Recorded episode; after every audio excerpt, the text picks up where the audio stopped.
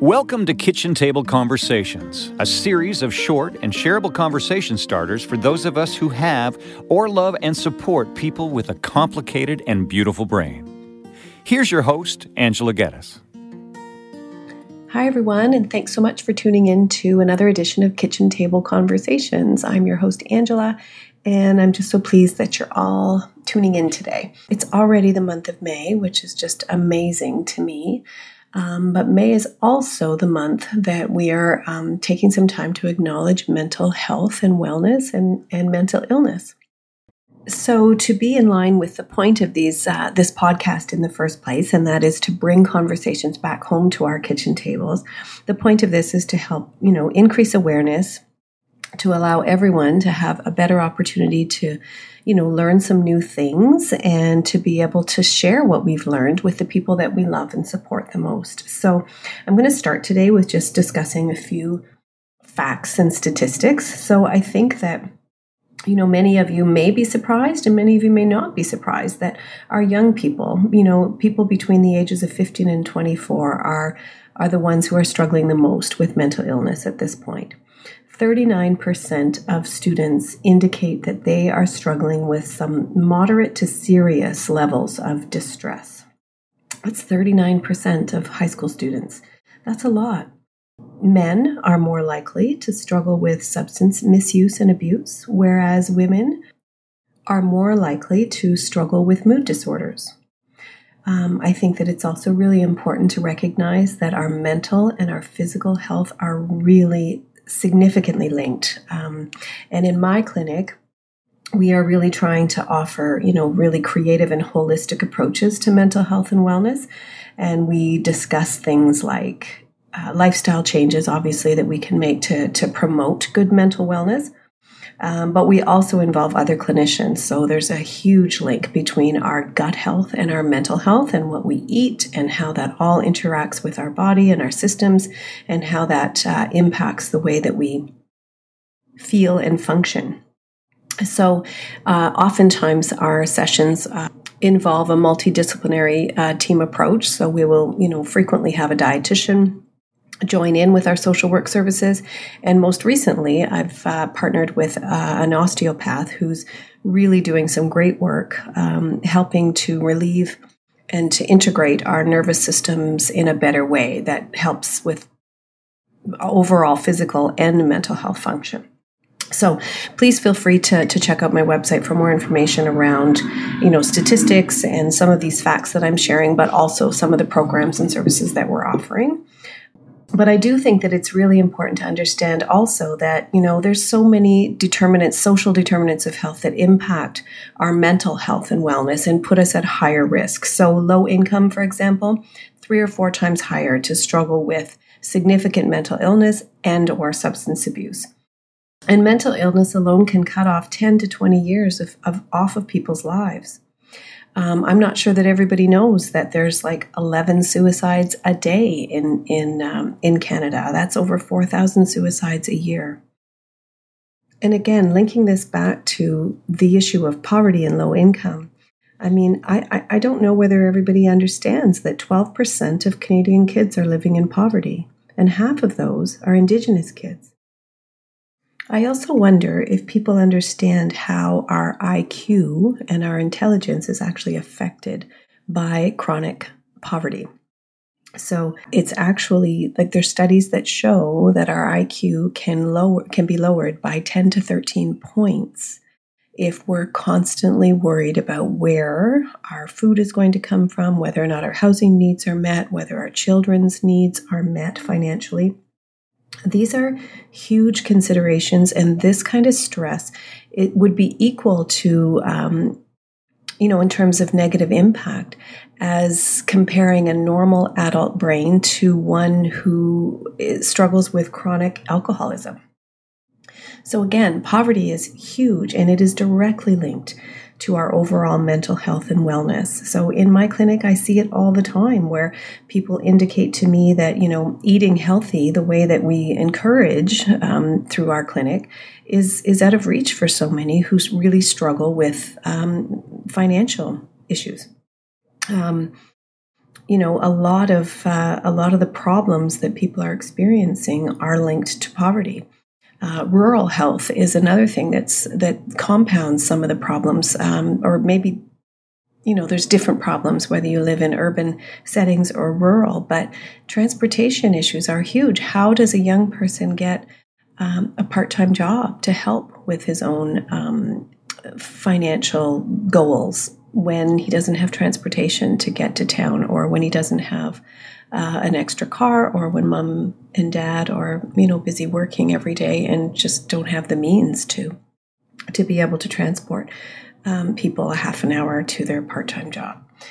Childhood obesity is on the rise as well and um, we also know that you know foods that fill us up are often carbohydrates and they come cheap, cheaper than some of the uh, the healthier choices that families would like to provide for one another, but simply um, they can't due to financial restraints.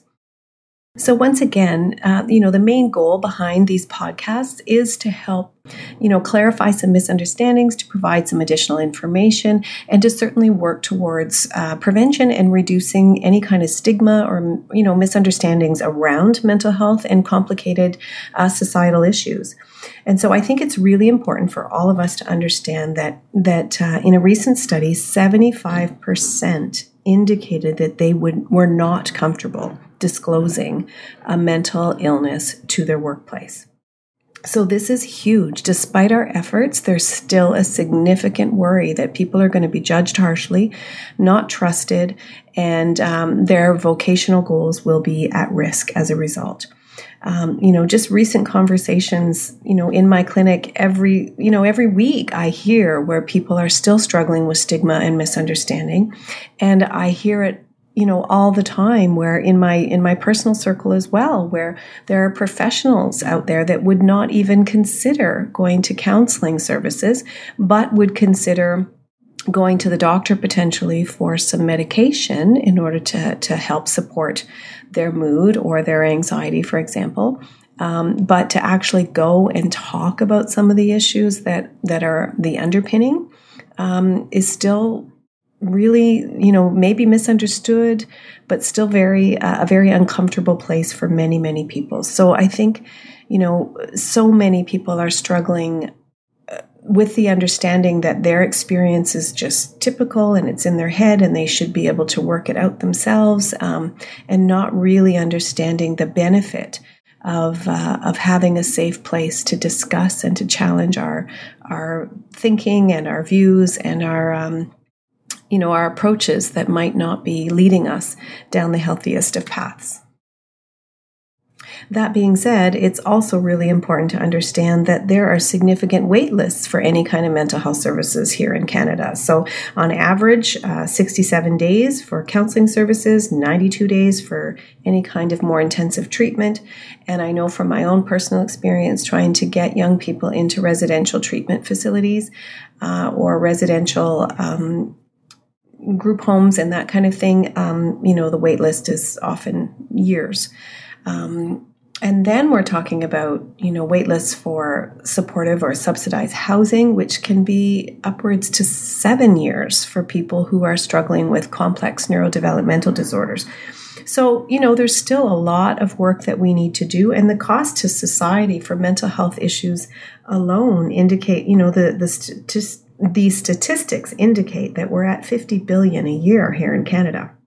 Um, so there's a, a real benefit to consider advocating for universal mental health care and really working towards prevention efforts um, because this is where the investment might um, bring the returns that we're looking at.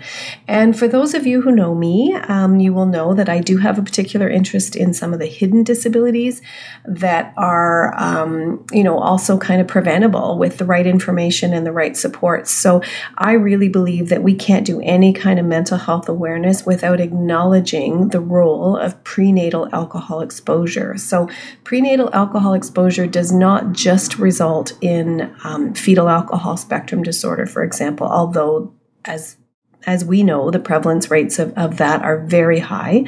We're now looking at you know, four to five percent of the general population in Canada would qualify for a fetal alcohol spectrum disorder diagnosis, which is which means that there is significant impairment in at least three brain domains. And I personally have never worked with anybody with who has an FASD diagnosis that does not have a, a an existing mental health diagnosis as well or mental illness. So that really needs to be considered.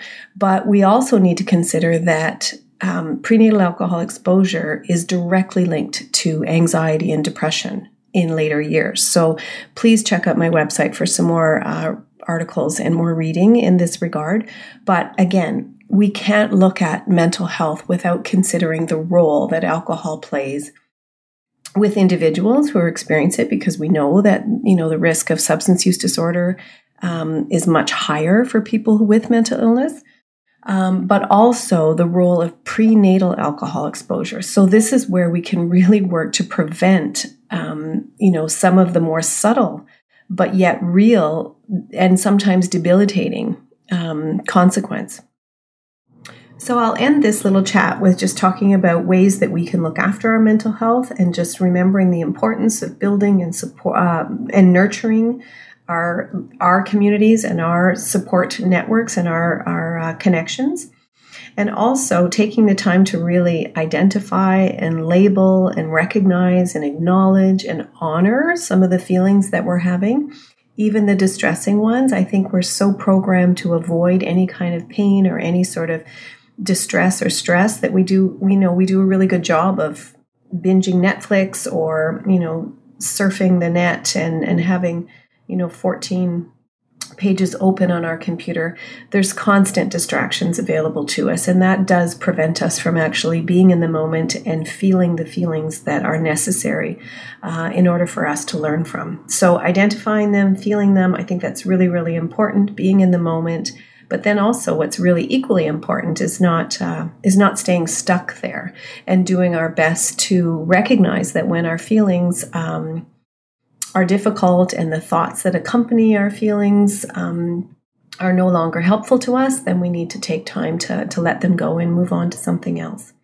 Uh, moving our bodies and exercising, we've talked about this before the importance of you know 30, 30 minutes of getting your heart rate up three times a week is just so beneficial um, to, with regards to our mental wellness um, getting outside and being in nature trying a new hobby or a new sport and sometimes we have to recognize that we don't necessarily like things until we get better at them. So we do have to practice a little bit. Um, you know, speaking personally, not a big golfer for a long, long time, would have preferred to watch paint dry, I used to say, than to golf. But once you get practicing or working at it and hanging out with people that you love who love the sport, then all of a sudden you can start to learn that you actually really do like something. So that's my example, but um, you know, I think that it's important to recognize that even when it comes to our jobs, you know, sometimes we don't like our jobs at the beginning, but then once we get good at it, we start to we we really do learn to like like what we're doing and really see benefit and um, purpose and meaning in all of that. So, being in the moment, practicing mindfulness, recognizing that too much time spent in the future leads to, or often is, um, um, unnecessary stress or anxiety, and spending too much time in the past, pondering and wondering the what ifs and the regrets that can also lead to depressive thoughts that are not necessarily helpful once we're finished learning from that.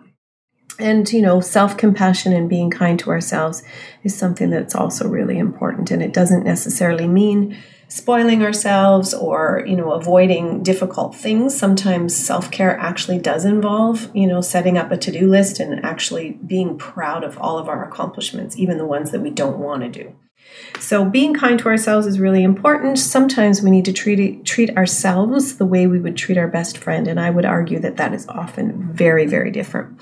So I'll leave it with that. Um, you know, feel free to check out my website. There's quite a few links that can further your understanding and and just give you some more opportunities to learn a few more things um, around mental health and well being overall.